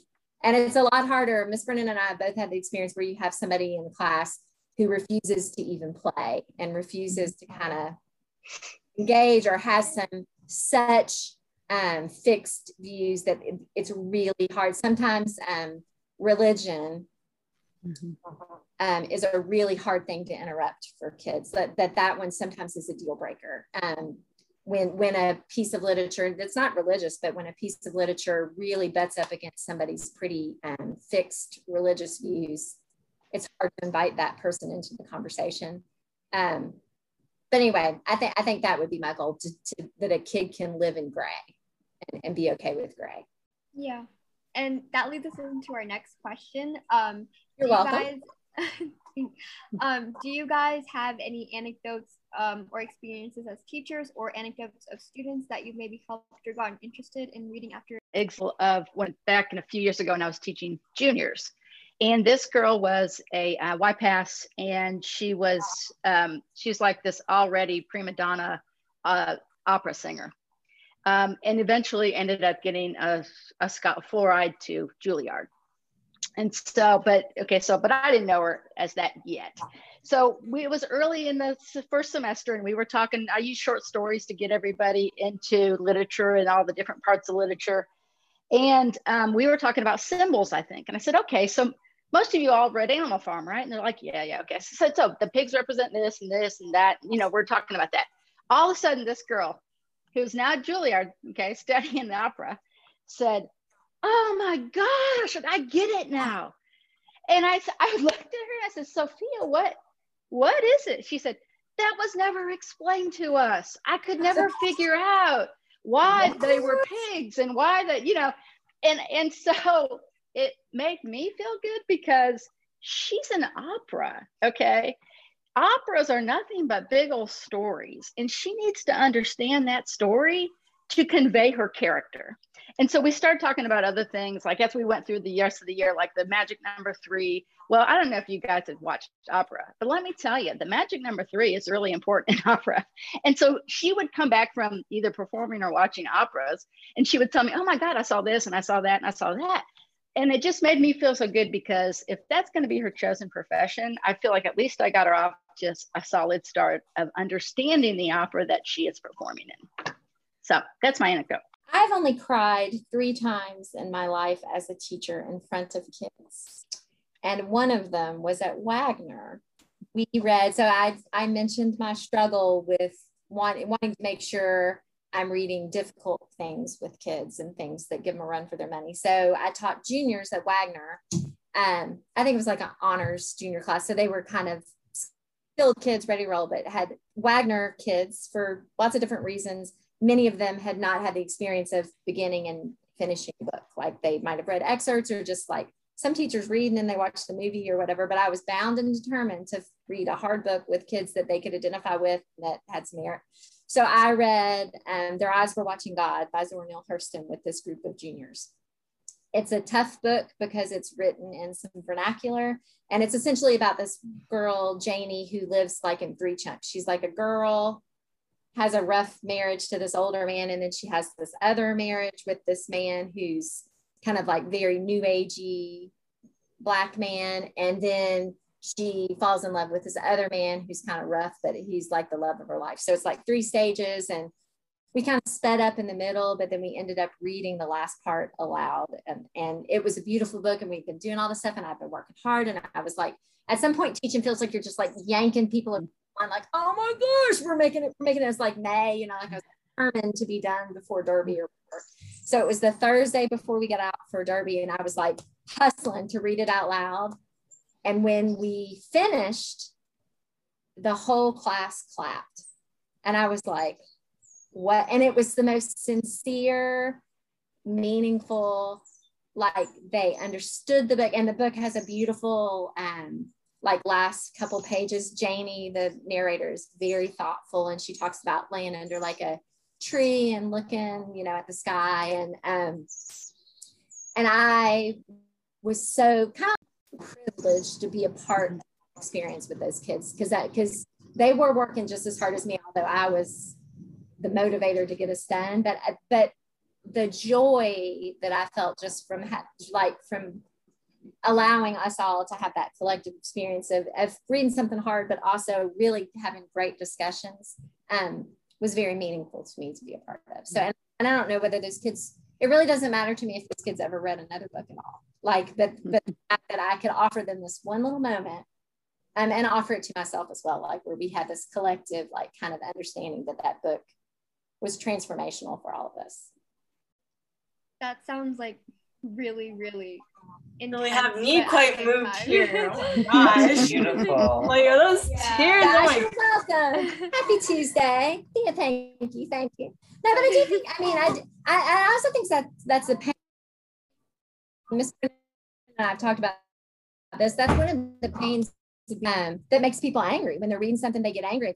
They're offended by what they're reading. You know, I mean, there's some there's a emotional thread that runs through the idea that you're writing and reading. I mean, it's really, and so of course parents get mad because there's emotion in there. Of course kids are offended, people say, because you're talking about whether you like it or not, it's a valued, you know, experience. So um, that that's the dangers, but it also means that there's some catharsis that comes with that, where you're like, hey, look at us, we all know who Boxer is and we love them, you know, whatever.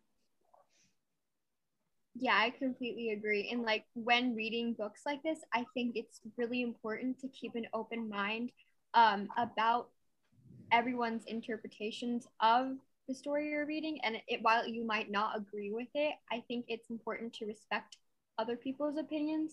And I think that's a lot of what comes in English classes. And I think that's what a lot of people need to do. So, um, Ella, do you want to ask the next question? Sure.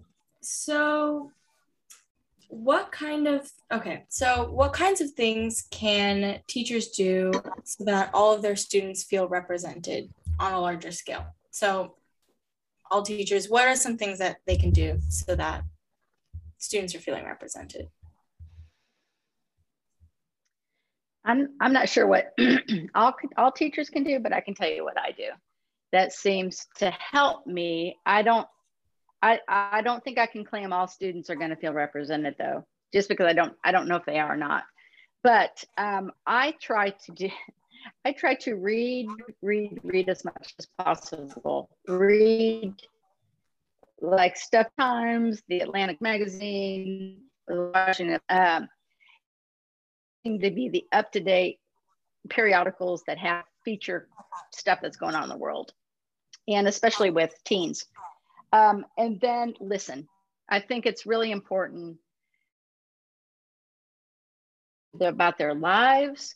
Um, you know, for, for example, this year I learned all about Olivia Col- Olivia Rodrigo, okay, and that song's driver's license. Wow, that was that was a big learning lesson for me, but an important one too. So um, I don't, you know, it's hard. It's hard to when you've got a class of 31 to make sure everyone is included. That's a that's a tough game right there. Um, but I feel like I try to keep myself informed enough to um, to be there and and know them and know them. So I it was so nice talking to each of you and so nice meeting you. I hope we can talk again in the future. I have to leave for right now. Um, okay. but bye everybody. Bye Ella. Bye Ella.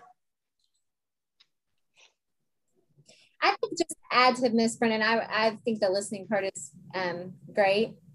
And I think the temptation sometimes is to listen and then, you know, if Miss Brennan's talking about her sweet cat or whatever, for, for them, the, the teacher's inclination sometimes is to say, oh, and I have a cat and this character has a cat, like, and to kind of turn that point into something that works for the whole class. And sometimes one of the most difficult things is to let Miss Brennan talk about her cat and then just let it let it sit there you know like to not have to to mm-hmm. um always respond in response to what somebody says like listen and be silent um sometimes it's a hard thing thing to do um yeah it, it, i was just thinking about that it's the idea of including 31 people 31 times five uh, is really exhausting um as you crank back up to school, just thinking about making sure everybody feels like they have a place.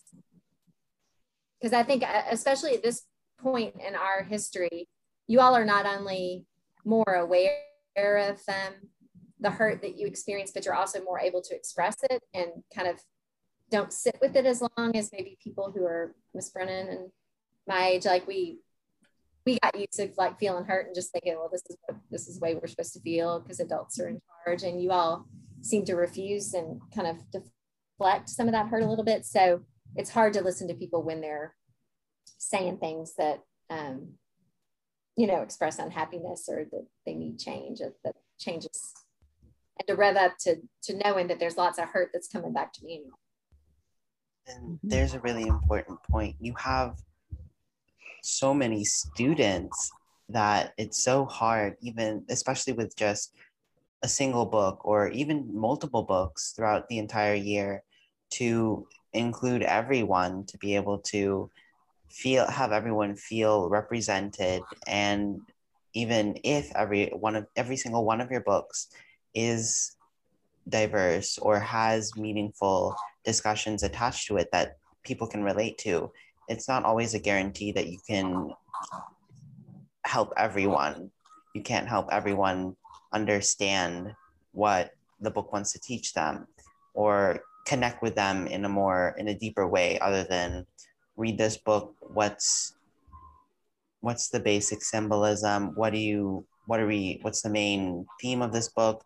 It, it's hard to go deeper than that for every single one of your students think you go into a book it's not like you pick out a book and say all right we're going to read um uh, keep going back to Animal Farm. We're gonna read the Animal Farm, and this is gonna be our chance to get to know each other. Like you don't. Um, lots of the get to know and the respect and the kind of um, validation.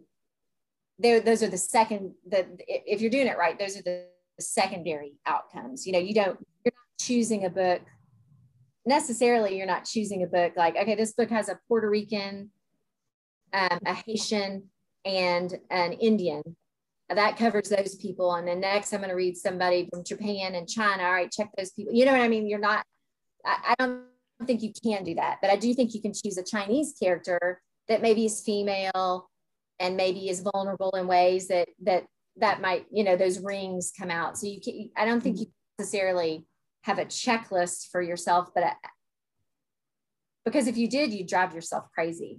And, and yeah. I'd be naive to think that just because I'm reading a book about that's by a white male means that white males is going to resonate with white males you know like a mm-hmm. so you have to be kind of yeah that's yeah that's a yeah. really interesting point um and i can give an example of that in seventh grade um but we were supposed to read the outsiders but we ended up reading miles morales instead and while i love jason reynolds as an author um um, I read the story. I didn't really connect with it, and I talked to a lot of people about it, and not everybody liked it. So I went and read The Outsiders on my own. And I found that it was a lot more interesting. And while it might not have been as representative as Miles Morales, I felt like if I had read it and discussed it in my class, I think I would have benefited it and benefited from it, and a lot of other people would have. So I think that's mm-hmm. another thing we might have to consider. Yeah, I think when like if we talk Shakespeare, and I do love Shakespeare, just not Romeo and Juliet so much, but Shakespeare is Shakespeare's texts are one of those that are what we call they have universal characters and they have universal problems. and so when you're teaching a text like that, then everybody usually can buy in, even though it's from the 1600s. Um, that's the that's the gift and the beauty of a Shakespearean text. And Miss Brennan has taught me that's the gift. She has reiterated to me, and I appreciate the lesson that that is the gift of well placed short story. Mm-hmm. You know, because you don't have to invest. A short story is not much of an investment, but you can you like layer in some ways layer themes and conflicts and universalities because you're like i'm going to plop that short story in and that stretches the conversation a little bit. Yep. You don't want a grocery list. You just want to include it in the options. That's that's well, all also i think it's yeah and there's a little bit of a it, it strikes me as a little bit of a um stance to say that that because you picked this you know that you're covering somebody's life experience because you picked this profile of a of a i mean uh-huh. It, some i deliberately don't really even look at my class lists until the first day of school. Like I, I really don't know much about the kids that i teach before i teach them. And in some ways because you just want for freshmen it's kind of beautiful because they just arrive and you don't really know where they've gone in middle school. You don't know much about them mm-hmm. some of them don't know anybody in the room so it's a chance to be a whole new person in high school. And I think assuming that I know who they are and what kind of text they'll respond to, I, um, you know, that's just not an assumption I'm comfortable making. Yeah, and when you are assigning books with like people that are being represented, it's like important that you're not buying into stereotypes and teaching these stereotypes. Yeah. Especially because a lot of people are new to reading and new to interpreting literature. So. Well, and just because mm-hmm. I'm a you know, I a, I don't know, a Hispanic male doesn't mean that I own everybody's Hispanic male experience. I, th- I think, hey, you speak to me about women's problems, you know, and just let the female, you know, like. Yeah. Okay, great. So, um, our next question is what I know that we have already talked about a little couple of these in your favorite books, but in general, what books would you recommend to be included in other teacher English classes or just for your students to read on their free time if they do want to pick out a book? Hmm. Well, I think I would say definitely some Toni Morrison needs to be included somewhere. In fact, I'm thinking about looking at Sula for for ninth grade. I haven't read it yet, but it's a hard book to read. Is it a hard one? Okay. Yeah. Um, well, I don't know. If you like a long, windy narrative, To Kill a Mockingbird, you can't lose with To Kill a Mockingbird. If you're a, a reader who needs a character and a plot, it's kind of a good book to read. Mm-hmm. If you're a little bit more sophisticated than that, um, let's let's go with not fiction, but nonfiction. Malcolm X. I mean, we we did a, a, little book group with Malcolm X, and they were all nice. I mean, I I think it went really well, and it's just I don't know if I guess it's a universal thing, but he sets up his life story so well, and it's told beautifully. So he also says things. I I read it several times, but reading it this time. Mm-hmm. Both talked about that he says things that are just truth, like yeah. Well, you know that you know, all people who wear orange shorts shorts are horrible people. And you're like, whoa, no, I didn't know that. Like, so he speaks yeah. power yeah. and he's talking to you and you're like, whoa, I had no idea that I believe that, but I guess I do now, Malcolm. Mm-hmm. Yeah. And he, he constantly goes on, well, in this one section anyway, about the devil, the devil white man. Yeah. Uh, and so I was just thinking the other day, it seems like all white males should be required to read it and listen to Malcolm X call them the devil white man. That's funny. Um, so, I mean, next question I can ask is um, in our discussion, we talked about having books that not only have a diverse cast of characters, but as well as not falling into stereotypes or token characters. Do you feel this is important? Could you repeat that again? Oh yeah, sure. Um, we talked about having books that not only have a diverse cast of, cast of characters, mm-hmm. but as well as not falling into stereotypes or token characters. Do you feel Mm. this is important? I guess it depends on how the character is drawn by the author. So, um, like, I'm just going to go back to the hate you give. Uh, diverse cast of characters, uh, and the main character is in herself has a bunch of diversity in her life and uh, many different struggles in many different areas. But she could also be, she could, you could also see her as stereotypical too. Um, so I think it's hard. I think it depends on on the reader. I think it depends on the reader and the teacher how you look do at you think about Hamilton? My sister saw Hamilton at the same time I saw Hamilton, and she was like, she calls me honey. She said, why, why are all these characters not white? Like what going on? Like she just had no idea what Hamilton was and was not offended by it, but just totally surprised, but had no expectation of that at all.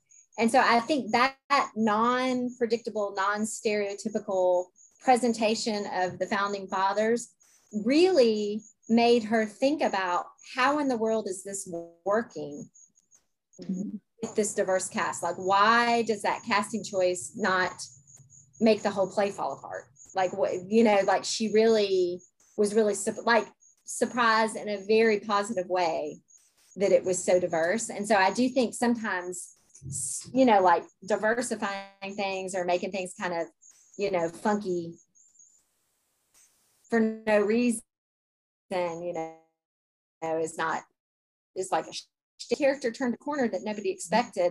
Let's, let's talk about why, how can these two things be true for this character or whatever. Then all of a sudden you just, I mean, I just think it's more interesting, which is why I like the hate you give.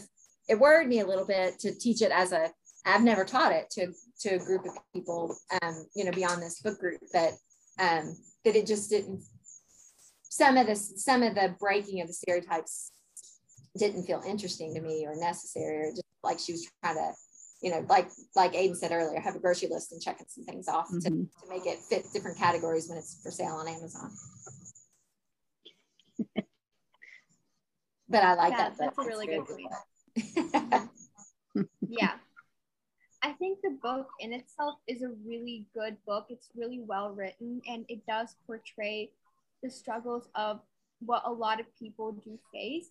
But grouping it in as a general struggle of a certain group is completely wrong. Um, and I think that's what a lot of people tend to do.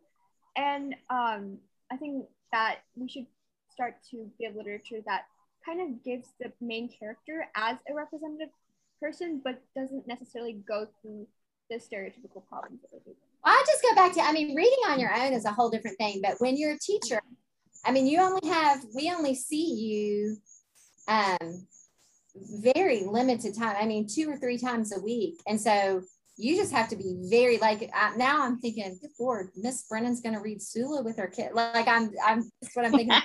wow, that is a choice. But I'm thinking because you only, I mean, and I will talk to her about that and she'll be right. But, but you know, you only have so much time. So you're like, shoot, are you going to spend, what are you going to, you're Mhm.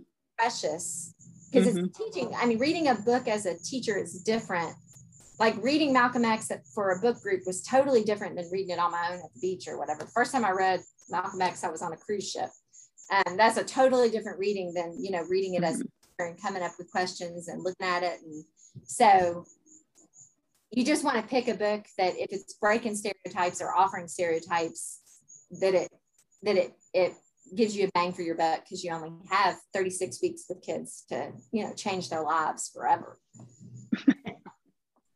Okay, so this is an unscripted question that I just wanted to ask really quick. We No may edit this. nope We, Nope.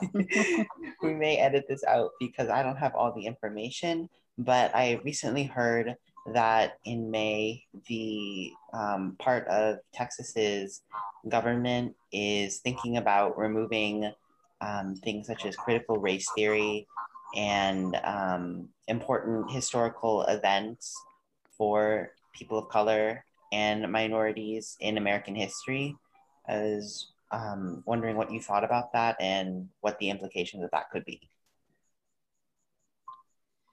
Well, I think we can probably safely say every English teacher at manual and in our district is, is nervous because uh, it's it's in English, uh, maybe social studies, but it really is in English where we start to deal with these issues.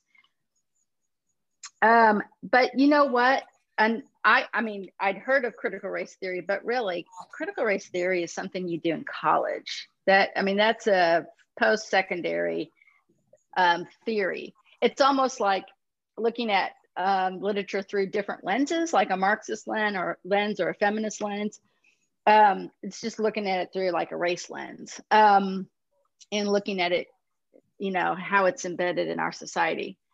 I have been recently listening to the book Caste. Have you heard of this book? C A S T E. And she po- po- poses the argument that really our problems are not about race, our problems are about caste and where people are set in our society. Because race is socially constructed.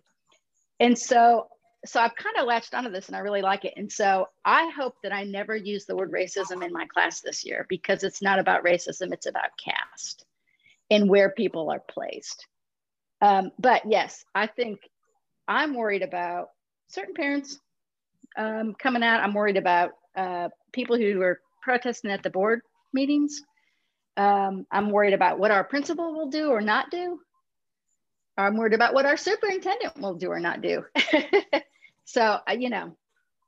Well, because you think about some of the most beautiful books that people read that mm-hmm. we have that Miss Brennan and I mentioned, system or a society mm-hmm. Holds them back and they yep. either find their voice and they flourish outside or inside of that system or they fall. Right.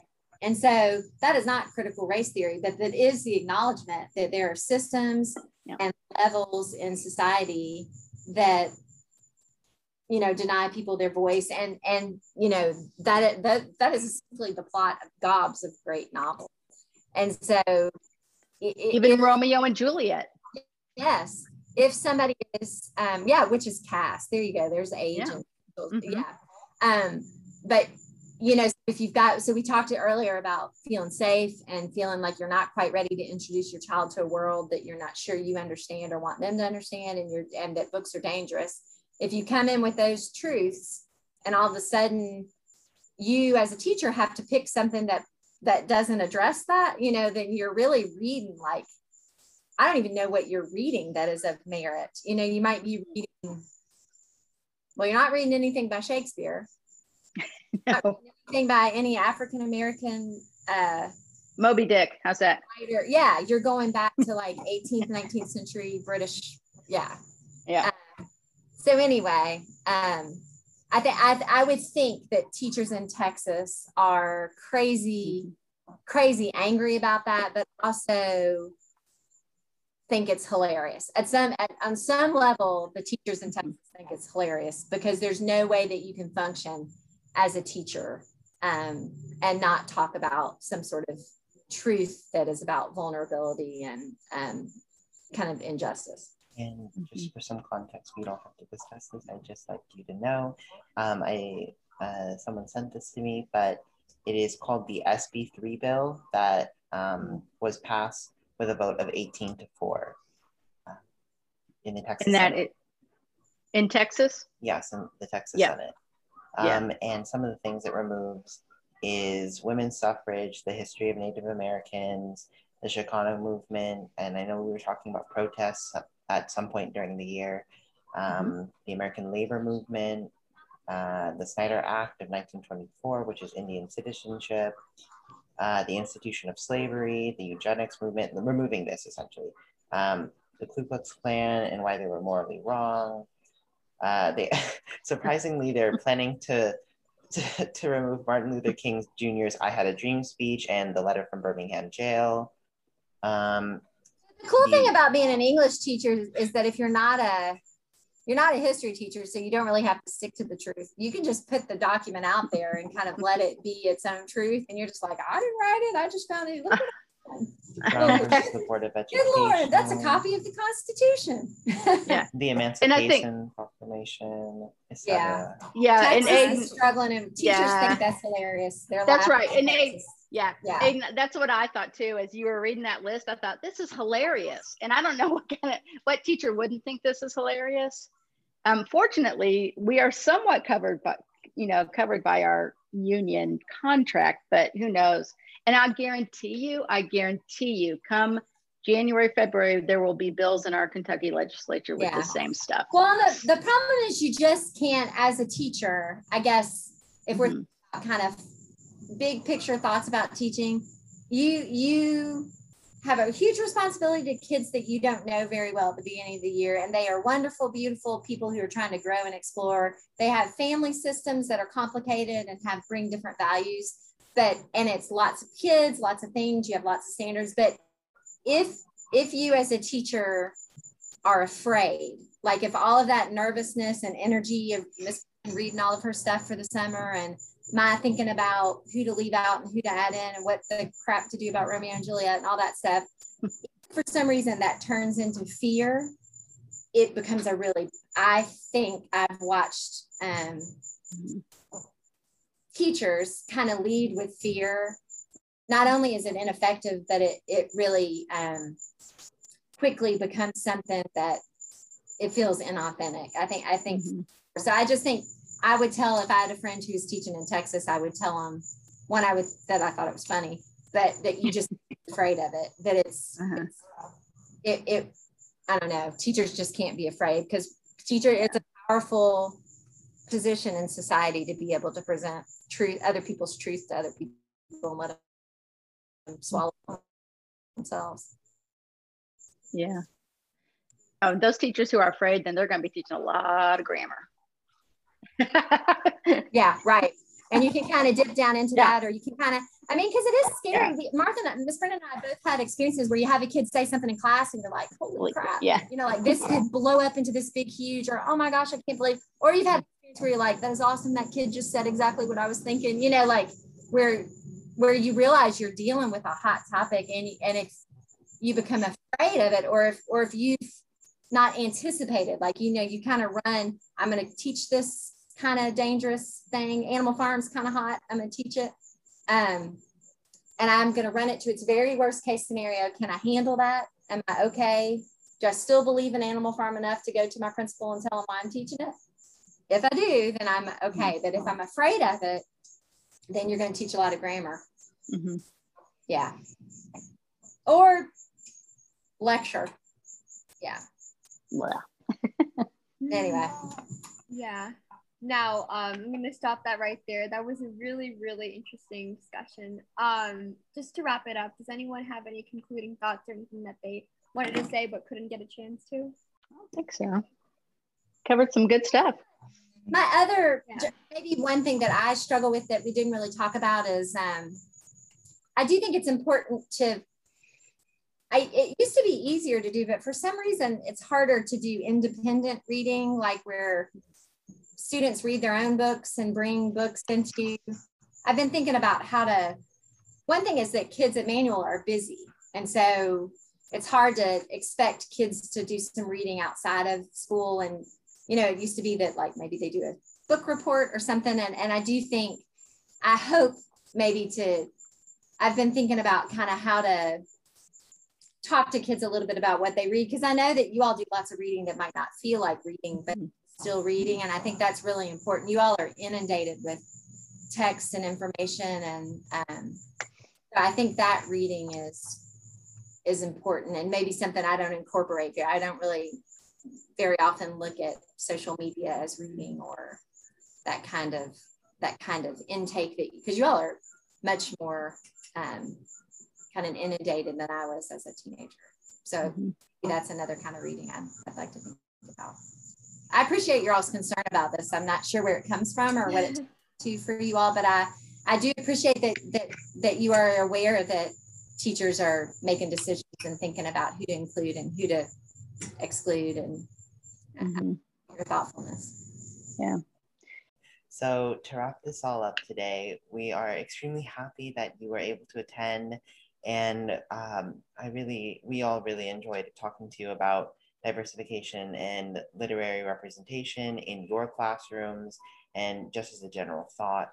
We would love to talk to you so again some other time, especially if we're thinking of doing another podcast episode. And I hope that you had a fun time here today, just talking about know, your work and books. Yes, I, I loved did. it. I appreciate it. Teachers like to talk about teaching, so this is right in our Mhm. wheelhouse. Yeah, that's how you know it's a good teacher. They love to talk about what they're doing. Even when they're at the beach. That's right. At the beach. I'd like to thank Miss Brennan and Miss Slagle again for uh, partaking in our interview and being on our podcast. Um, I think that that was one of the highlights of our episode in our own discussion, and then having our t- some teachers to discuss with us and show us some perspectives from them. Uh, I know I learned a lot and things that I didn't really think about before. So yeah, I just like to th- thank them for that. Um, and now we're going to move on to our concluding thoughts for the episode. Cue the inspirational outro. So, as we wrap up our discussion today, we again want to reiterate that we have absolutely nothing against classic literature. It's just that as the years pass on, it becomes less and less relevant to today's society. And all three of us feel that the literature should be should catch up with, you know, today's society. And we all say this because we've all felt some sort of disconnect with the books we read. It feels like we're doing an assignment rather than, you know, learning something, you know, about our life that we could possibly use. And, you know, you don't necessarily have to agree with us. I know that's kind of controversial because it can go two ways. Um, but at the end of the day, we're just three high schoolers just trying to advocate for some change in our school. Um, Ella, do you have anything to add? So, if there's anything that we want you as the listener to take away from our podcast, topics like this have a lot of layers and they have a lot of perspectives. And change takes time. And recognizing that change is difficult as well. And even with our topic and talking about representation in literature, many people and educators, writers, and students have addressed this topic before. And there has been productive change. There has been new literature in schools. So it's kind of just um, another discussion that we're bringing up. We're talking about it um, uh, through our lens and through our perspective with some of our own experiences, just in the hopes that maybe somebody will listen to it and they'll be like, oh, like I never really thought about it that way. Or maybe they'll relate to us and our personal experiences.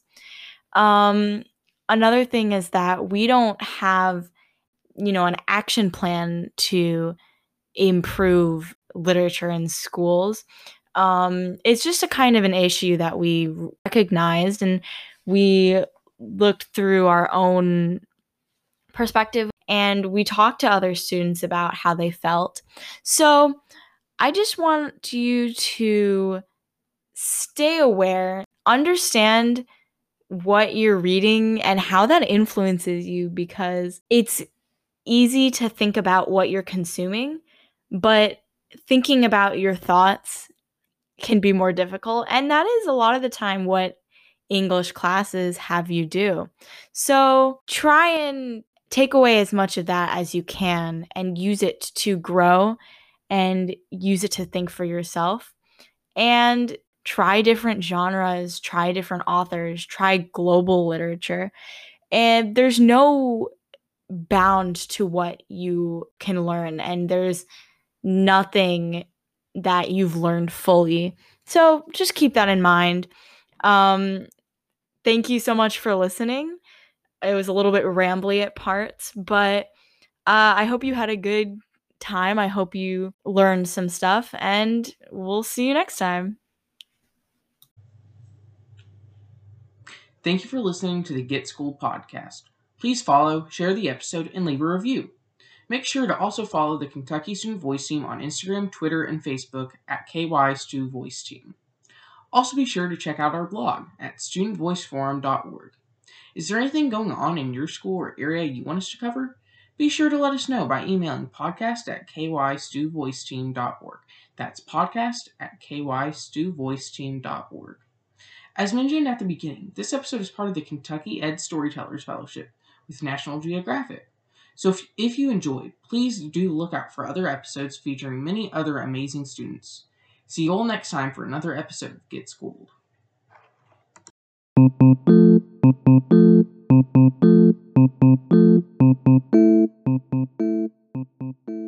you.